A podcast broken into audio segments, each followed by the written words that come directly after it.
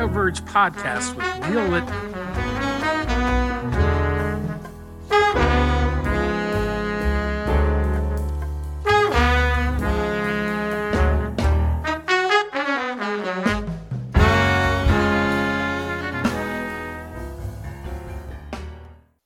Well, Neil, we've got Francisco Gimenez on the show today. For listeners not familiar with Francisco, who is he?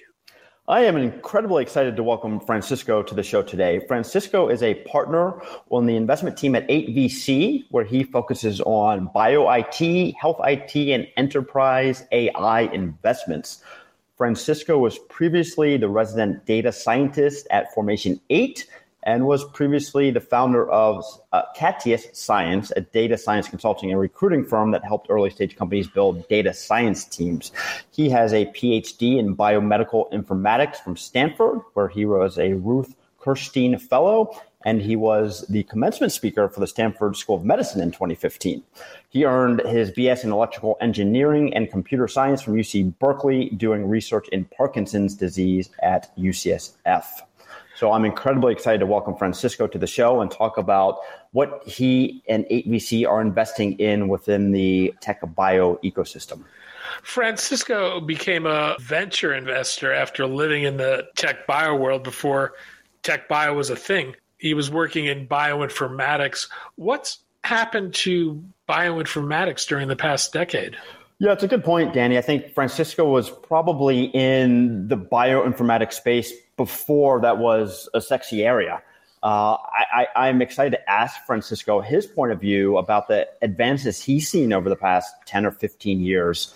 Because I, I, I know that when he was doing his work, and he did a lot of work focused around clinical decision support for radiology. I mean, the technology has grown in leaps and bounds since since when he was first doing it as, as a student. So, really excited to get his perspective on how far the field has come, what the technology is being used for today, and then really what he is particularly excited about in terms of their investment thesis at 8VC, the different verticals they're investing in, how AI plays a role across these different verticals within healthcare, and some of the companies that they've invested in. How unusual a path was his to becoming a, a venture investor, and how, how valuable do you think his background might be in regards to making investment decisions? Well, I'm sure his background colors a lot of his investment decisions, but you know, there, there's no one way to get into the venture world. There's lots of different paths for partners to get into the, the VC ecosystem. And so you know, I think Francisco has a very specific niche based on his education, his interest, what he's done in the past, and I think you know that helps inform where he focuses as a partner on the investment team. Right? I mean, he he focuses on, as I mentioned, bio IT, health IT, AI investment, and so obviously his background is perfectly suited to those areas. And so I'm really excited to talk to Francisco today about some of the technology trends that he's seeing, some of the investments that they've made, and, and what he is most excited about for the future. What else are you hoping to hear from him today? Yeah, I, I actually want to talk to Francisco a little bit about the tech bio ecosystem and how that compares and contrasts to traditional biotech venture creation because I feel like Francisco probably has a, a, pretty good perspective on that, and that's a topic that I'm just endlessly fascinated by. So I, I really do want to reserve a little bit of time to, to touch on that. Well, if you're all set, let's do it, Danny. Francisco, I am incredibly excited to welcome you to the show today. Thank you for joining us. Thank you so much for having me. We are going to talk about your own path to becoming a VC, your investment approach, and how technology is transforming biotech. You earned your BS in electrical engineering and computer sciences from UC Berkeley and then received a PhD in biomedical informatics from Stanford. I'd like to start with your own journey and specifically what drove your interest in biomedical informatics? Yeah, so uh, you know, my, uh, let's start maybe at the the academic side of things. Uh, but uh, I entered into electrical engineering and computer science uh, at Cal.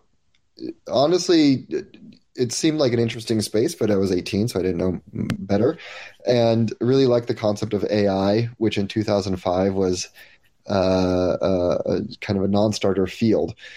So spent two and a half years in undergrad doing school and uh, would say I was mediocre at best in in my schooling, and I think it had a lot to do with the fact that it, it wasn't really applied uh, in the real world. I enjoyed programming; I could do problem sets or whatever, but did not really see kind of an, a purpose to to a lot of what I was learning. I was fortunate enough to be able to join a lab uh, in my junior year. I took uh, a semester off and I joined uh, Krystof Bankiewicz's lab at UCSF uh, in 2008. He was doing gene therapy for Parkinson's disease, uh, where you'd basically put these rigs on people's heads uh, to insert a needle into their brain to infuse in that very appropriate region of the brain, uh, you know, a viral vector uh, to have some transgene that had a curative effect on on Parkinson's disease. There's crazy, you know, sci-fi stuff, uh, especially in 2008. Um, and he had this need for bringing in computational talent. Uh, in large part, the lab was funded by Andy Grove, who was in that window of time saying that bio needed computers and they were doing everything wrong. Uh, and they brought me in as to kind of help usher in that wave. And so I spent a lot of time doing everything from basic IT work, like fixing the printer, all the way through sort of consolidating the information and data storage and, and servicing within the lab, and then starting to build out more tools for more reproducible analysis of the research, you know, where we were circling a whole bunch of things or registering MRIs to histopathology images and whatnot. And we could do a lot of that with image analysis, which kind of fell within my AI purview. So really loved that loved the work, loved the application, loved the purpose, and came back to school. And it was like, I went from every class kind of being a, a, box you check to graduate to kind of almost being like a buffet of things to learn to apply to this project. And I was still involved with the lab. And so I was so like reinvigorated, honestly. And I'm so thankful to Chris for giving me that opportunity. Um, and you know did significantly better in school afterwards but more importantly i was able to do uh, some really cool research and write some publications that allowed me to have a strong application to stanford. Uh, and at that point i had been doing a bunch of imaging informatics and stanford was really the sort of foremost imaging informatics program in 2010 um, and so i went to stanford. I was very lucky to get in. Uh, i attended and again, it was kind of the same concept of AI in 2005, but image analysis in medicine in 2010 was also kind of a backwater field because the tools weren't very good and the applications were non-existent. Um, and I was again very, very, very lucky in that um, in 2012, obviously AlexNet won the ImageNet challenge and my field went from this very niche, underexplored uh, backwater of informatics to within, by the time I graduated in 2015, sort of one of the fastest growing areas of, of biomedical informatics. Um, which was really funny to have that happen to me. And then my friends in sort of gene editing who were using zinc fingers and TALENs also had CRISPR come out the same year that AlexNet came out. And so their PhDs went from kind of mediocrely obsolete to like very cutting edge. Uh, so overall, it was a really, really good time to get in, invested and involved and excited about cool applications and spaces, and then getting a little bit lucky in that a lot of the research uh, and tooling in those spaces caught up to the interests and and made those fields really large. And so, um, graduated from Stanford in 2015 with my PhD, and and uh, had been in venture kind of part time since then and went into venture full time after that. And Francisco, before we dive into what you're doing today, your initial work as a student really, and during your PhD, really focused on clinical decision support for radiology, which, as yeah. you said, was probably about 10 years or so ago. How, how do you think AI has changed and evolved since when you were doing your initial work? I don't think I can possibly overstate how much AI changed in the window of time I was at Stanford. Uh, it was literally overnight. Um, you know, uh, when AlexNet won, the ImageNet challenge with deep neural nets uh, in in spring or fall of 2012. You know, my thesis defense, or sorry, my qualifying exams are basically you just answer a bunch of questions about the history of your field, and you're supposed to know everything that ever existed in your field. My qualifying exams were around December of 2012, so a few months after that. And I like to joke that everything I studied for and everything I was questioned on in my qualifying exams was already obsolete by the time I gave them because uh, deep learning pretty much overtook everything. And I got one question, my final question by Rob Tibshirani at the end of my qualifying exams was asking me, uh, what about deep learning? And I kind of gave my perspective because obviously you're up close and personal. You've seen the stories, and and uh, a lot of that work came from ImageNet, which of course was done at Stanford. Um, and so I had a perspective on it, and it was. I always made fun of neural nets as kind of like a joke uh, model, and and then there was work by Andrew Ng. He had this internal wiki to Stanford called Unsupervised Learning and Feature Learning, which he put out in 2009, um, which showed that people were starting to think about it. And I always kind of thought it was a joke. And by when we finally saw that data, was pretty real, and it was like 25% lower error on on ImageNet Challenge. The following year, like both an, an equally large reduction in error, but also like the top five winning models were all deep learning models when a year before there was only one deep learning submission. So uh, it's akin to uh, the story about like the Fosbury flop, right? Where everybody was doing the high jump in one way, I think like head first. And then uh, when Fosbury came and did his really sort of goofy way to jump over the high bar, it was both sufficient to win when he competed using it the first time and necessary to win on all subsequent years. And uh, it, like a singular point moment where everything changed overnight. Um, and so one thing we kind of like to think about in, in VC or like to joke about is like when has technology hit its like what technologies have hit their Fosbury flop moment where it's enough to win because it's so good and then even to be able to compete you have to do it that way in the future. Um, so yeah it's it's tough to even describe and that was just for image top five image classification. Of course now we're looking at like generative ai and llms and all this other stuff but but even then it was huge to see that change and you kind of knew that the world was going to change with all the subsequent applications. So um, majorly impactful. How it's impacted medical imaging is, is kind of the second part. Um, has been slower because anything with medicine and technology is slow. Uh, but I like to think about that Bill Gates quote, which is uh, we overestimate what we can do in one year and we underestimate what we can do in 10 years. And so every radiologist, you know, kind of thought this is dumb. The sort of cutting edge ones were like, you're all out of a job, and everybody was really scared about losing their jobs to AI and you know, the mid like 2015 era. And then they all kind of have like said, you know, we're not going to lose our jobs to AI now. But I think we're actually getting to the point where the technology is getting strong enough to where it's it's being incorporated into sort of fringes of clinical workflows and making its way more into more interesting clinical workflows.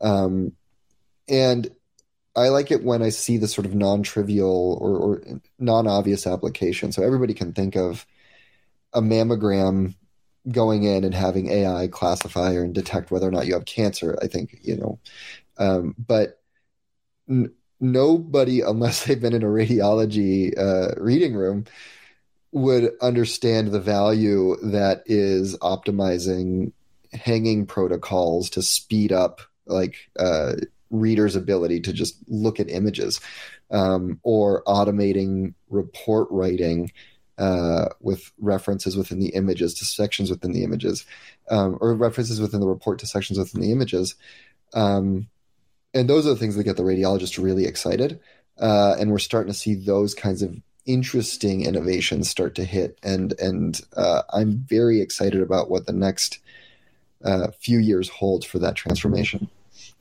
so, Francisco, a lot of great stuff to dive into there. And I love the analogy of the Fosbury flop which I, I, wasn't familiar with that term before, but I certainly know what what you're talking about. That was just a, you know an, an incredible moment, I think, of transformation.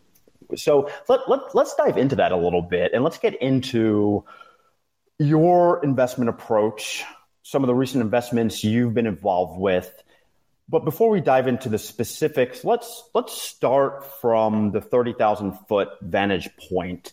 Can you start by talking about your investment thesis generally at 8VC as, as a firm, and then we'll get into some of the specifics around the healthcare and the life sciences?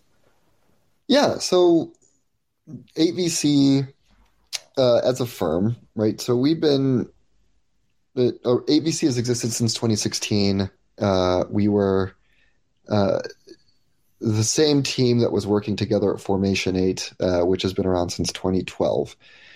Um, and I think that uh, the initial thesis was essentially we didn't call it as such, but as vertical SaaS.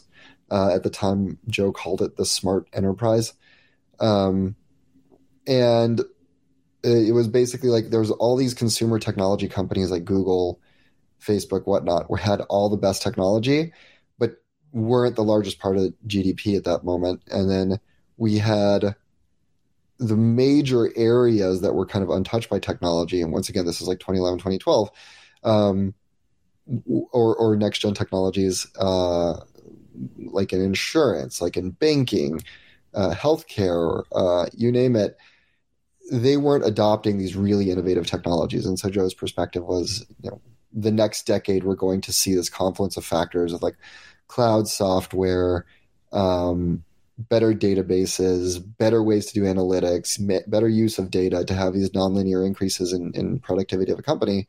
Um, and we need to be investing in companies that do that transformation. And so, uh, which now is very blasé because vertical SaaS is literally what everybody wants to invest in, uh, in the sort of software sector. Um, I think we started opening up our aperture uh, to this notion of beyond just software and cloud software, but more broadly into when are there techni- technological innovations that can transform large and existing facets of the modern day economy. Um, so, what we're never going to be great at, although some people are, are, are, learning about it, we always try to learn, but we, what we haven't been great at is things like consumer tech or or uh, net new like market creation systems. What we're very good at is understanding very large and unsolved problems in the world today and then mapping that to novel technological innovation and using that tech innovation to solve those big meaty problems. And it's kind of like how um, uh, richard hamming used to say his his uh, the way you should be thinking about your research in his famous article, You and Your Research, was you have to know the top 10 problems in your field. And every time you learn something new, you test it against one of those 10 problems. Um, and that's constantly the way we're thinking is we have to know the top, you know, N problems in sort of modern society. And we have to constantly be staying on top of novel technology and seeing if it can solve one of those problems. Um, and so it's really where does tech bring an advantage and, novel technology bring an advantage to solving meaningful problems in the world today? Uh, one question that Joe always makes us answer before we start diving into a, a company is, you know, what's possible now that wasn't possible five years ago that makes this company um, makes this company work now? Uh, and if we can't answer that, then it might be an incremental type of company, or it might it might be a great company, just not, you know, one that a VC should invest in, right? You can you can start a restaurant and, and have it be valuable, or uh, a fast food franchise or something, and that was possible 50 years ago, just as it is now, and you can make a great cash flowing business. But it's really about what's possible now that wasn't possible five years ago, and that generally means technological drive. So that's the broad spectrum of 8VC and what's core to our DNA. Um, and then, well, maybe I'll pause there, and then I can speak to how how life sciences uh, goes out of that. Yeah, that, that was going to be my follow up question. So, how how does that thesis as a firm then apply to the life sciences and healthcare verticals? Um, yeah, so basically, so our life sciences team is about 25% of the fund. And uh, it's the same concept. Where does technological innovation transform or solve the meaningful problems that we're facing in life sciences today? That comes in two aspects, uh, in, or two arms to our thesis. One is what we call the, the applications of the life sciences, and the other the infrastructure of the life sciences. The applications are all the sort of end products that come out of life sciences R&D. So therapeutics is is pretty much the major weight there, uh, but then you know diagnostics, devices, and other kinds of, of products that we apply to to patients. Um, and then the infrastructure of the life sciences is all the tools, services, and, and technologies that we want to invest in that actually make R&D better, faster, cheaper, more productive. And so that's everything from early stage preclinical or even academic R&D tooling systems like novel sequencers or, or single cell analytic systems through um, data management at the sort of life sciences level, imaging data management, signal data management, genomics data management, and analysis therein, uh, to clinical trials enablement, better ways to run clinical trials, which are the most expensive part of a drug discovery uh, motion, uh, better tools to commercialize those and bring those to patients, and then better ways to manufacture those at scale. Uh, and then furthermore, it's kind of then we start overlapping with healthcare services and healthcare delivery, which my partner Sebastian does a fantastic job on. And there's kind of a gray area between when does, you know, say pharma and life sciences stop and healthcare services begin. And there's cool stuff that overlaps in, in that area. So all of that is what we would call the infrastructure component. And those are really cool because they feed in together. A great company that has great infrastructure enables novel biotherapeutics companies. And if we're doing our job right, allows us to see into the future or like that old saying like the best way to predict the future is to invent it and so when our technologies that we invest in the infrastructure side open up new areas of of therapeutics or devices or diagnostics we should be the first in line to figure that out and then when conversely our products companies our therapeutics companies are um, encountering similar problems or teaching us about a space that that we think there's huge inefficiencies in, we're very primed to think about infrastructural companies. So the example of that is, for example, we have a lot of cell therapy company investments. All of them universally have huge issues with manufacturing. It's very expensive. It's hard to do. Um, and so we have invested in in cell therapy manufacturing companies. Uh, and the more you invest in a cell therapy manufacturing company, the more you th- learn about cell therapies out there that need these technologies. So you're more primed to think about great cell therapies to invest in. And so these circuitous or virtuous loops uh, really help educate us. And so overall, it's it's that it's these two arms to this notion of tech innovation solving the life sciences, and that's solving it for patients through products and solving it through infrastructure, and then having both of those components teach us about the other. Francisco, I love the, the synergy between those two arms that you just described. Let, us go ahead and dive into some of the examples you just highlighted. So, one company that comes to mind when you're talking about manufacturing infrastructure is a company that you had a hand in establishing, National Resilience. Yeah. Can you explain what resilience is and, and how it came about?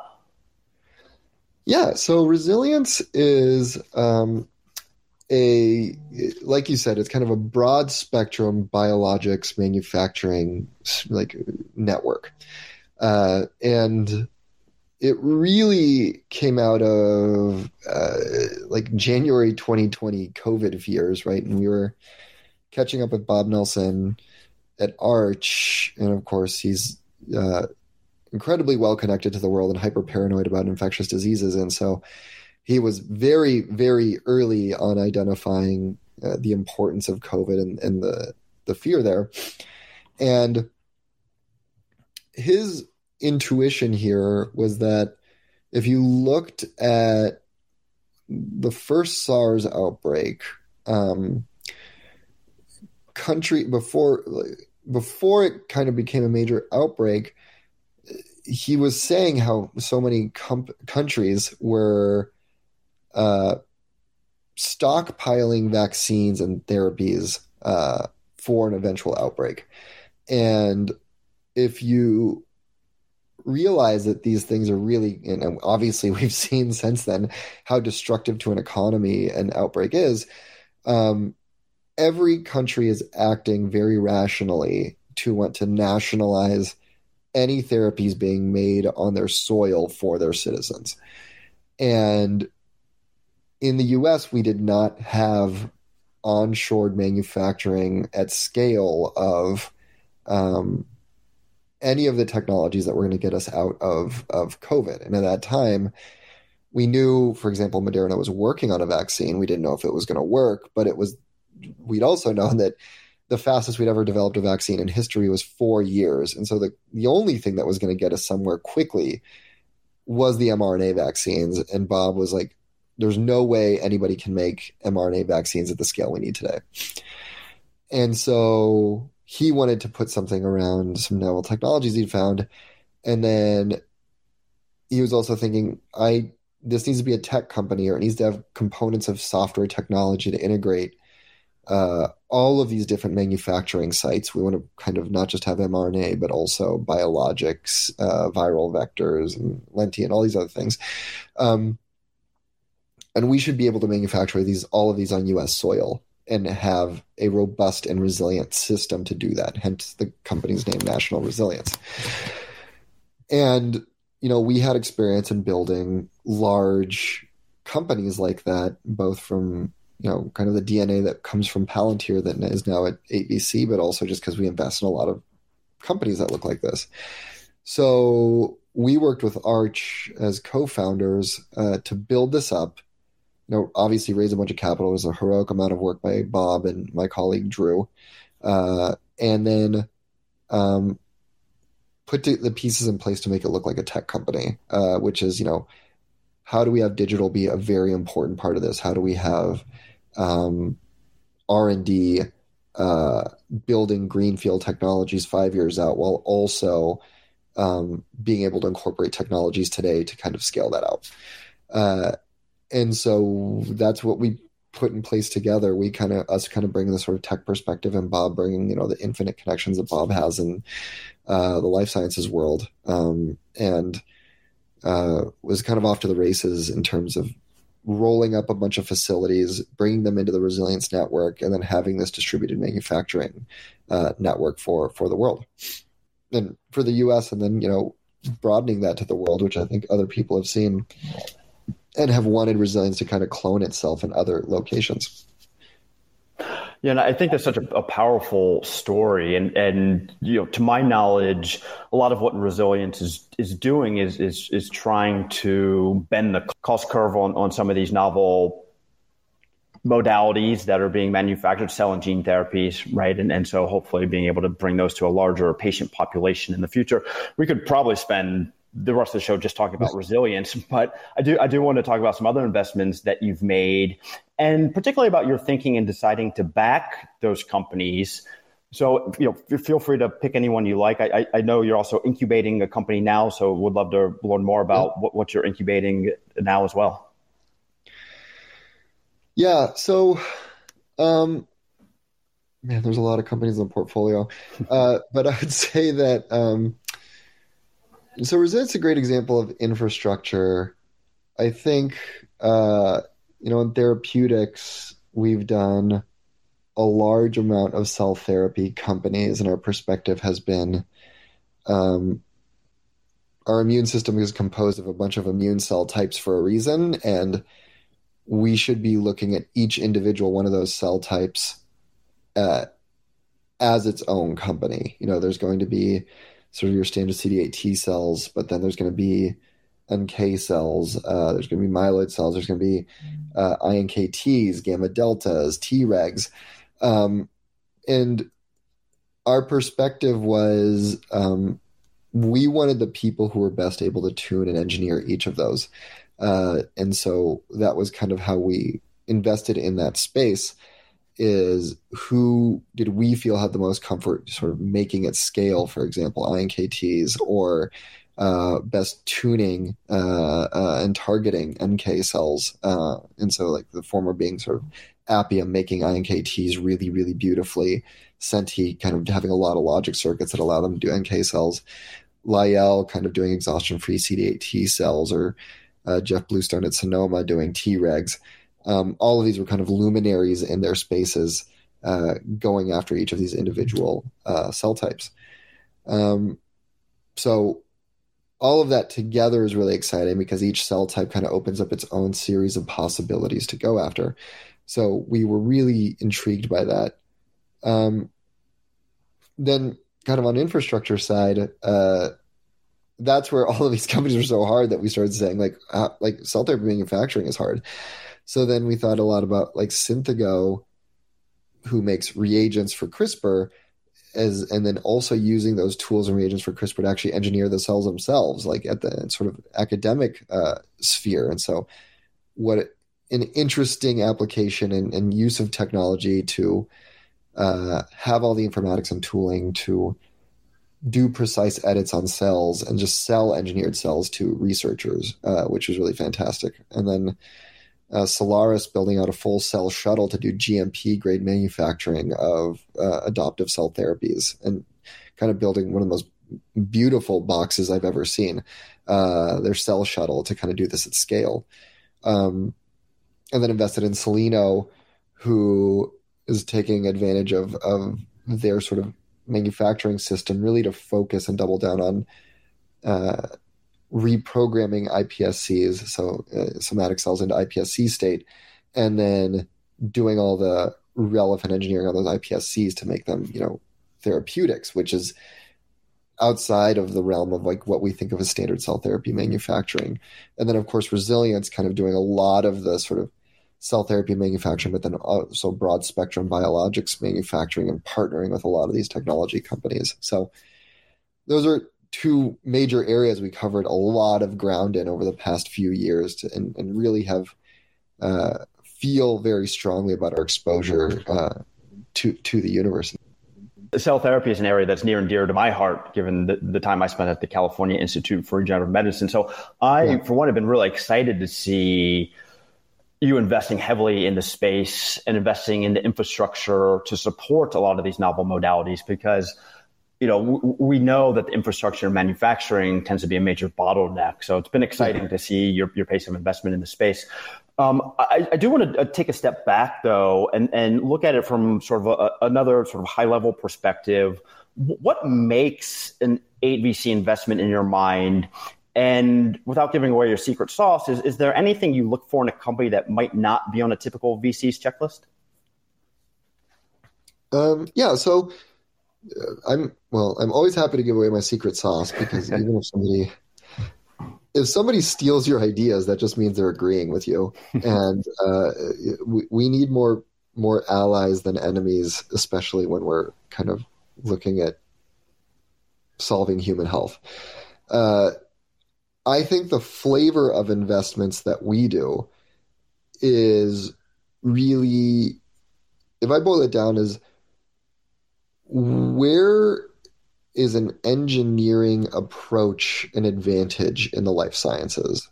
That's kind of a question we ask ourselves constantly. That I think we have an, a, a very great eye for understanding engineering approaches in the life sciences and understanding when they're truly differentiating and advantageous versus incremental. And when we find a company where engineering is is really a, a full change improvement in the status quo, that's where it gets us really excited. Now, I'm using the word engineering in a kind of very fuzzy context because, well, we like to keep it that way. It does not mean um, computational drug discovery, which is kind of what everybody starts to spring to mind when they think about it. I don't even think it reduces uh, our scope to tools or methodologies in particular. Like the, it does not have to use computers or, or, or robots or whatever. All of those things are enabling towards what I think engineering is to me, which is um, process that's guided by fast iteration uh, with monotonic improvement in each iteration cycle. And I think that um, there's science is always iter- about iteration, but it might be over slow iteration cycles. It's kind of like a very binary, frequently like, can I prove my hypothesis or not? So we throw bodies at the bench to kind of prove that out. And of course, people need to try and try and try again. So there's not to say there is an iteration, but how do you do that at scale? Uh, where does speed of iteration actually provide a competitive advantage? And then if you find and identify a space where speed of iteration is a competitive advantage uh, in the life sciences, you almost necessarily start using the tools that that are, are rem- like a, a evocative of, of engineers, right? Robots, computers, data science, AI, and all that stuff, because those things speed up iteration cycles. Um, but if you were able to say to a scientist, like, you can do, you know, a thousand experiments in a week versus five, how much better is your science? If they said moderately, then that's not a space we're going to invest in. Still could be a very valuable space. It's just not something we're going to touch because it doesn't align with how we think about building companies. Um, and so I think a lot about uh, John Boyd's work kind of in the Air Force when he conceptualized this notion of OODA loops observe, orient, decide, act for fighter pilots, uh, which is the four step process a fighter pilot has to do before every sort of action they make. And then coming to the very clean and neat conclusion that you'll probably win in a dogfight if you can run OODA loops faster. Uh, and so the speed of doing those iterations is the difference between life and death. Uh, and I love looking at companies where they identify a space where speed is a factor of winning, and then they figured out a way to go faster or, or iterate faster, really. So um, that's the core of how I think we approach the life sciences, both in infrastructure and therapeutics companies.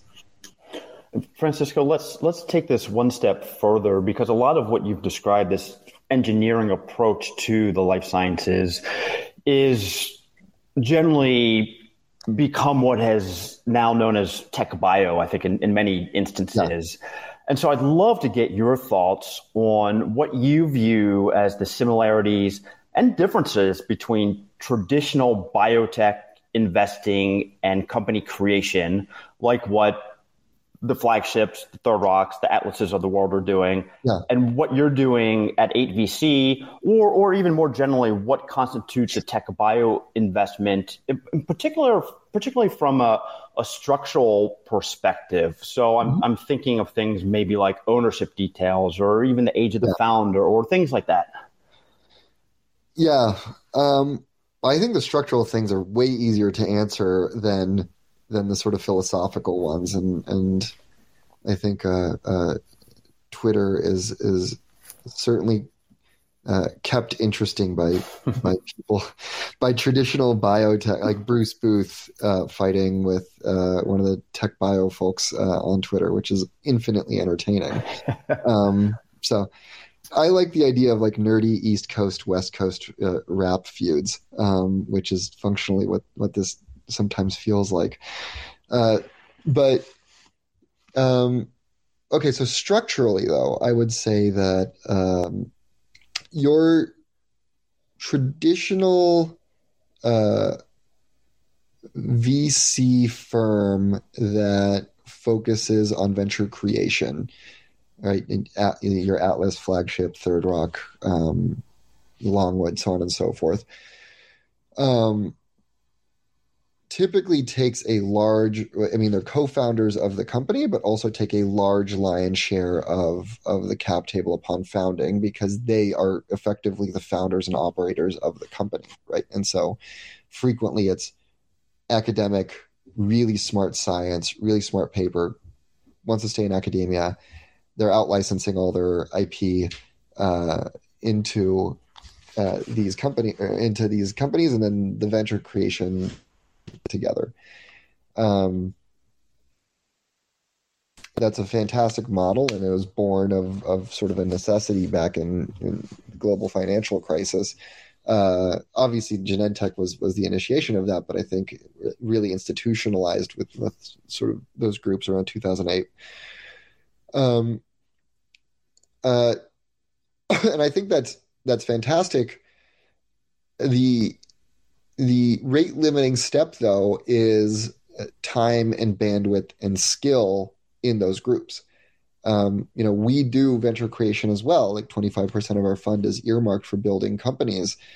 And, you know, back of the envelope, you lose about a year of your time as an investor. Well, lose is probably the wrong way to say it, but you are spending a year of your time building a company versus be doing looking at meaningful new deals. And everybody I've ever spoken to who's done a venture creation thing in mixed funds says about the same. It takes about a year to fully diligence the science, uh, put that seed funding together, do the tech transfer, build the initial team, and then capitalize it with sort of a professional leadership team. And so I remember talking to one person who said, of a major incubation that they did, uh, they said doing this deal cost me four Series A's, which I thought was a really interesting perspective and way of putting it. Um, so the venture creation model, like I said, it's rate limited by how many good people they have in those firms, and uh, and I think they generate really really interesting stuff. I don't think they cover everything interesting that could be done, and so the Silicon Valley ethos is, of course, always moving more towards decentralization and permissionless innovation versus uh, centralized innovation that requires, you know, um, going through sort of uh, existing hierarchies. That to me means how can you empower this notion of like founder driven biotech, which is such a funny way to refer to something because we'd never called tech founder driven tech. It's just called tech. Um, and so that's where you know people start companies and we invest in externally started companies but that necessarily means we'll have lower ownership stakes and we expect the founders to have high ownership stakes to make this their life mission and to you know be tightly financially incentivized to the success of the company. Um, and so that's where i think about the structure. If you just look at the cap tables of these two types of companies you can tell very quickly where's a founder driven biotech versus a non-founder driven biotech uh, and and you know where tech bio fits in there. Something that we do is as kind of a, a way to stick to the ethos of of of uh, how tech bio is doing it but still also allow us to build is giving a large slug of initial ownership to um, academic founders but also expecting them to be deeply involved in the company and not just kind of like sitting on an sab uh, at a distance and, and uh, commenting every once in a while in a board meeting, but rather they're going to be on our weekly calls. They're going to be commenting on the science. Um, we will likely have sponsored research agreements with their labs to con- continue the innovation, and then working with them. But everybody feels deeply that they are they are tied to the mast of the ship like us, um, and I think that that's been really exciting. And honestly, a lot of the academic founders love that and wish that they had more of that as opposed to kind of uh, uh, having their IP tech transferred away and then kind of being forgotten in the company development lifecycle. Francisco, you, you had mentioned that some of the structural items were a little easier to answer. I'd be curious what your perspective is on the philosophical differences. Can, can you comment yeah. on that? Yeah. Uh, you know, there's, oh man. Uh, well, I'll just I, I, I'll go off the cuff here, but uh, I'd say there's a model of venture capital that is super lucrative and super consistent in its returns in biotech, um, which is essentially the, the official or unofficial build to buy kind of model of biotech. Um, and that is if you view an exit of the company solely as being sold into pharma, um, you can end up hyper optimizing for that outcome. And I would say that's probably the and and all the differences I think stem from from that core difference is that when tech companies, not biotech, but tech companies build a company. They build a company that's supposed to exist in perpetuity uh, as a standalone business entity, right? The the goal is to not have a, a, a is to have a last time founder and that like they will never have to found another company. Like uh, larry and sergey do not found other companies. They're not serial entrepreneurs. Mark zuckerberg is not a serial entrepreneur. They just they built something of lasting value that they're going to stick with forever. Um, that is possible because they make money and profits and are able to stay alive in perpetuity. Um, and biotech obviously is a big cash burning engine uh, that because of, of both regulatory, cultural, and sort of healthcare system structures makes it almost impossible for you to take a novel innovation and take it all the way through commercialization. It's capital intensive, obviously, taking somebody through like a phase three trial or something. But even if you had an, uh, a commercial ready asset that's about $500 million just to build up the commercial engine, just to take it to market. Um, and so that means that all of biotech kind of exists at the whim of pharma buying and externalizing innovation. Um, and so if you buy into that thesis, the fact that even an IPO is just a fundraising event, but you're expected to hold until pharma buys the company, then what do you do to reduce risk? Is you go straight to the acquirers and you ask them what's on their shopping list, how much they're going to spend, and how de risked it needs to be. So, all of the best venture creation firms are spending an enormous amount of time talking to CSOs of large pharma saying, What's important to you? what do you want to buy? How much do you want to buy it, and under what time horizon, and how de-risked does it need to be? Um, and then also saying, here's cool innovation. What do you think about this? Would you buy this? Um, but that's the market. The market for biotech is is pharma's buying biotechs. it is not like patients are kind of a, a, fundamental factor that goes into that analysis, but very few of the biotechs end up going all the way and going the distance. So that means, you know, and there's maybe 20 to 50 meaningful pharmas in the market buying companies at sort of uh, prices that would be meaningful to a venture fund. And so if you really think about it, that means there's 20 to 50 chief scientific officers at large pharma determining every disease that we're going to cure for the next 10 years. Like that's kind of insane if you back into it. There are roughly like it fit in my house. Everybody who decides what disease we're going to cure for the next 50 years, for, for, the next 10 years. Um, and, uh, and then what you should be doing if you're playing this game optimally is getting very, very, very close to them and building what they want to buy. Um, that creates these structures and in groups and power dynamics that are highly centralized and you know everybody will speak to sort of the Boston um, in group and and network and breaking into it and making sure you're at the right parties with the right people who have the right connections. And of course, if you come from sort of Silicon Valley tech, if anything, we have that's like the antithesis of of of requiring that you go to the right parties and meet the right people to have the ability to do innovation.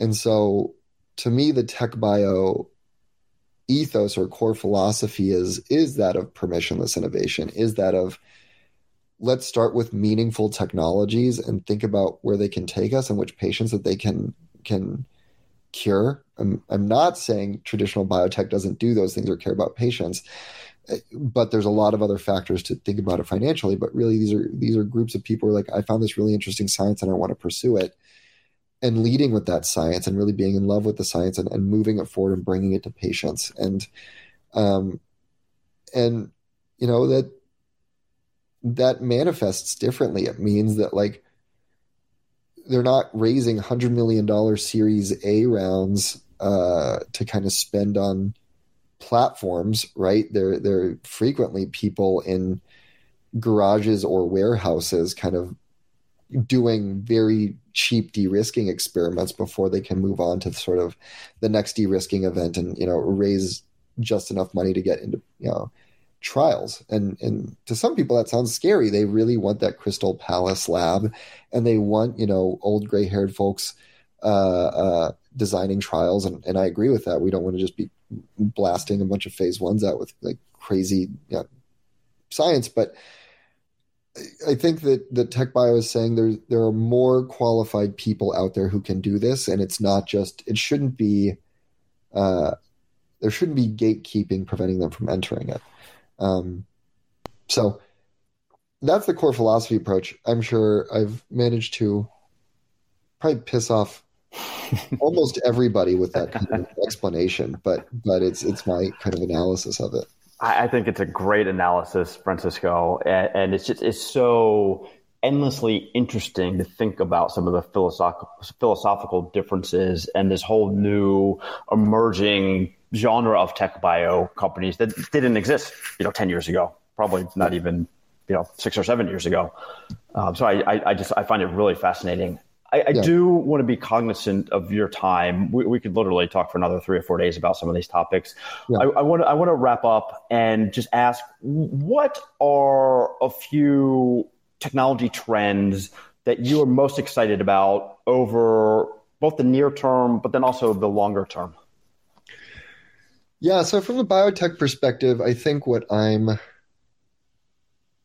quite interested in, and this isn't a novel answer, but I think it, it still remains, is uh, this uh, large amount of excitement in CNS indications. Um, we have a, a, lot of reasons why. Uh, I think the FDA has um, dis, like decided essentially to to want to foster innovation in that space. The however you feel about the the uh, efficacy or the or was right to approve aducanumab, it was very clearly a message to the world that the FDA wanted more innovation in CNS. Um, we've now seen with lecanemab, and we'll see soon with uh, the the the amyloid beta hypothesis, which I think so many people had written off, is actually um, um, uh, has legs. I remember I was talking to one CSO in one of our portfolio companies, and he he likes to reference the predator and says that um, amyloid beta having it, it, it's lecanemab is probably not going to treat his Alzheimer's, but um, like the predator, if if it bleeds, we can kill it uh, and has given a lot of excitement towards approaching Alzheimer's disease. Um, I think you add into that the fact that ICER is is actually coming out pretty favorably with cost benefit analysis of these treatments and also kind of gene therapies that are that are being used in the space. Um, we have obviously a patient population that's growing older and and is huge unmet need. Um, and I think there's a lot of really cool technologies out there kind of allowing for this, you know, uh, in trial innovation, but also phenotyping of patients. And um, I think that whole space is is super exciting. And it's going and it already kind of feels like oncology did 10 years ago when people really started to to subsegment it and really go after with a bunch of different modalities. So that's an indication space I'm quite excited about. Um, in terms of enabling technologies, again, this is maybe too too traditional of an answer, but a lot of the gene editing approaches uh, are are super cool, like CRISPR, RNA targeting CRISPR, base editing, prime editing, like all, all those things are, are, kind of at their infancy, and and we're just trying to figure out a lot of parts to it, but. Uh, but the tooling is, is just opens up a huge area of of excitement. I think the final area that one of my colleagues, Seth, has really educated the rest of us on is um, uh, the whole concept of small molecule induced proximity. So PROTACs, right? You know, having targeted protein degradation, but but what else can we do with with induced proximity, induced uh, phosphorylation, induced methylation, and a variety of other things? And I think the tech is there, and now we're kind of interrogating all the different biology that that we can uh, modulate with this concept of induced proximity. So that's something that, that gets me really excited. So many exciting areas there, Francisco. Um, what, I think we better wrap up just in the interest of time here. If people want to learn more about what you're up to and what you're doing at 8VC, how can people learn more? I wish I would say it's like there's reading a bunch of stuff, but but we write stuff. It's mainly internal or, or like LP updates.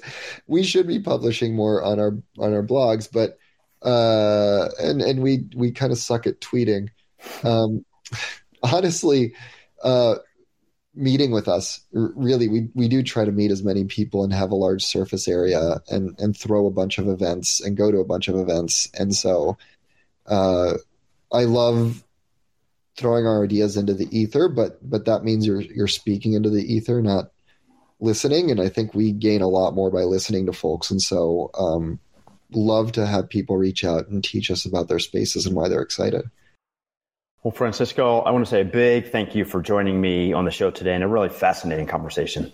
Awesome. Thank you all for having me and, and you know giving me the opportunity to speak into the to the ether, uh, but uh, with the with an actual audience as opposed to kind of by myself in a basement. So, yeah, thank you guys so much.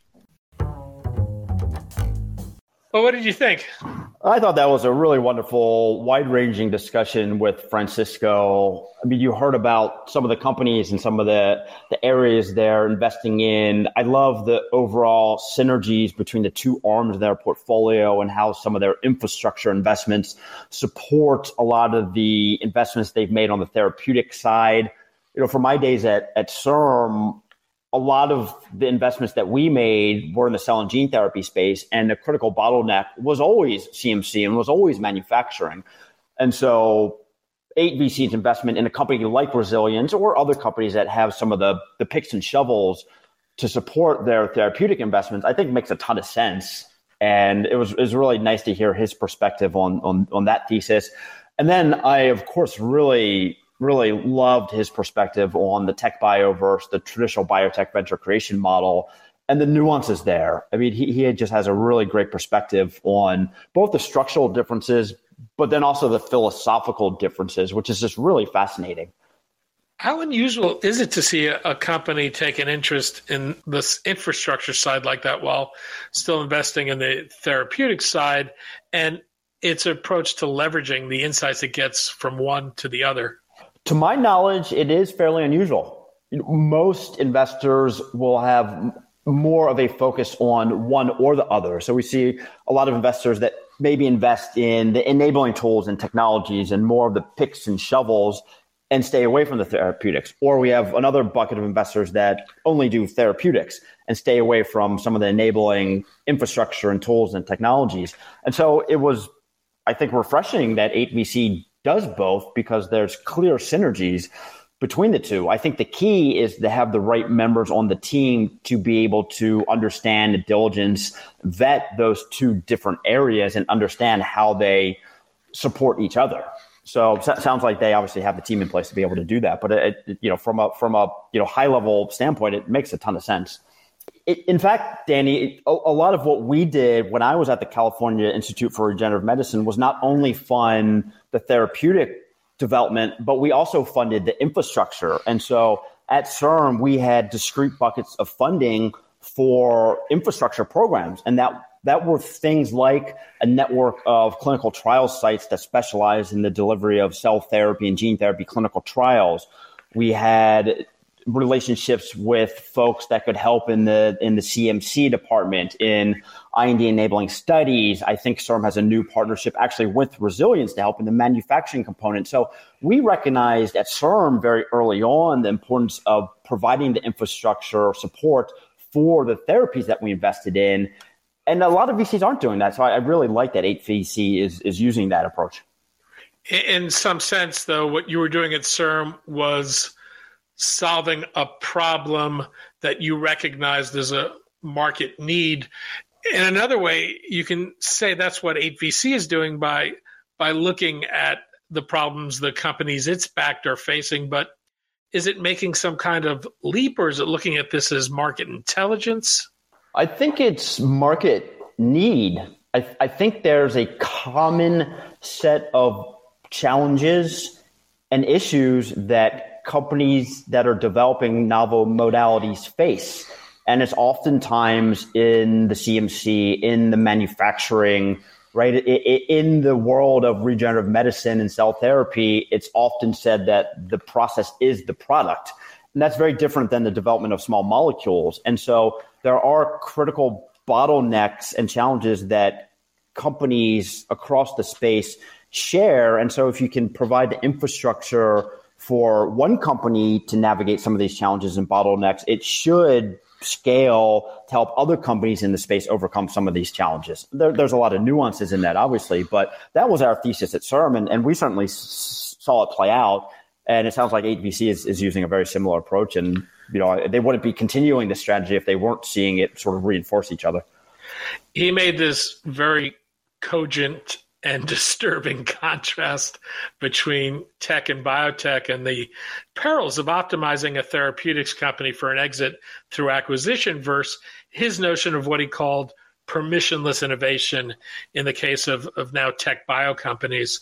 Are venture investors focused on satisfying the shopping list of a handful of decision makers in a dozen or so firms to get exits, as he suggested? Well, Danny, I, I, don't have the answer to that question. I, I, think it's a really interesting perspective, and it is frankly terrifying to think that there's, you know, a, a handful or whatever, a couple dozen folks that are directing the future of innovation within healthcare in this country. That that that is a, a disturbing way to think about the ecosystem and how new therapies are developed, what indications, what therapeutic areas warrant R&D dollars, you know, I I think in many ways, right? I mean, if you think about what VCs are in business to do is generate returns for their LPs, right? And so if you think about how to do that, you know, it's, it's, through it's through exits, and oftentimes, as Francisco said, an IPO is not the ultimate exit for a biotech company, right? There's a lot of value that could accrue it, once a company is public, when and if it gets acquired by a large pharma company. So there could be a lot of value left on the table if an investor exits too soon, even though there was a liquidity event. So there's certainly a lot of dynamics at play here. But it was interesting to hear his perspective about you know, they're not necessarily investing in the build to buy like the, the traditional biotech VCs are. But I, I, I've got to believe, and maybe this is a naive perspective of mine, but I've got to believe that everyone at the end of the day has the patient in mind and has the patient best interest in mind. And so we're all working to build new therapies, new tools that will enable the development of new potentially curative and life saving therapies. And I think as long as we keep that in perspective, how you get there almost doesn't matter. The point is that we, we need to collectively get there. So I think that's how, how I would tend to think about it. Well, until next time. Thank you, Danny. Thanks for listening. The BioVerge podcast is a product of BioVerge Inc an investment platform that funds visionary entrepreneurs with the aim of transforming healthcare. BioVerge provides access and enables everyone to invest in highly vetted healthcare startups on the cutting edge of innovation. From family offices and registered investment advisors to accredited and non accredited individuals. To learn more, go to bioverge.com. This podcast is produced for BioVerge by the Levine Media Group. Music for this podcast is provided courtesy of the Jonah Levine Collective. All opinions expressed in this podcast by participants are solely their opinions and do not reflect the opinion of BioVerge Inc. or its affiliates. The participants' opinions are based upon information they consider reliable, but neither BioVerge or its affiliates warrants its completeness or accuracy, and it should not be relied on as such. Nothing contained in accompanying this podcast shall be construed as an offer to sell, a solicitation of an offer to buy, or a recommendation to purchase any security by BioVerge, its portfolio companies, or any third party. Past performance is not indicative of future results.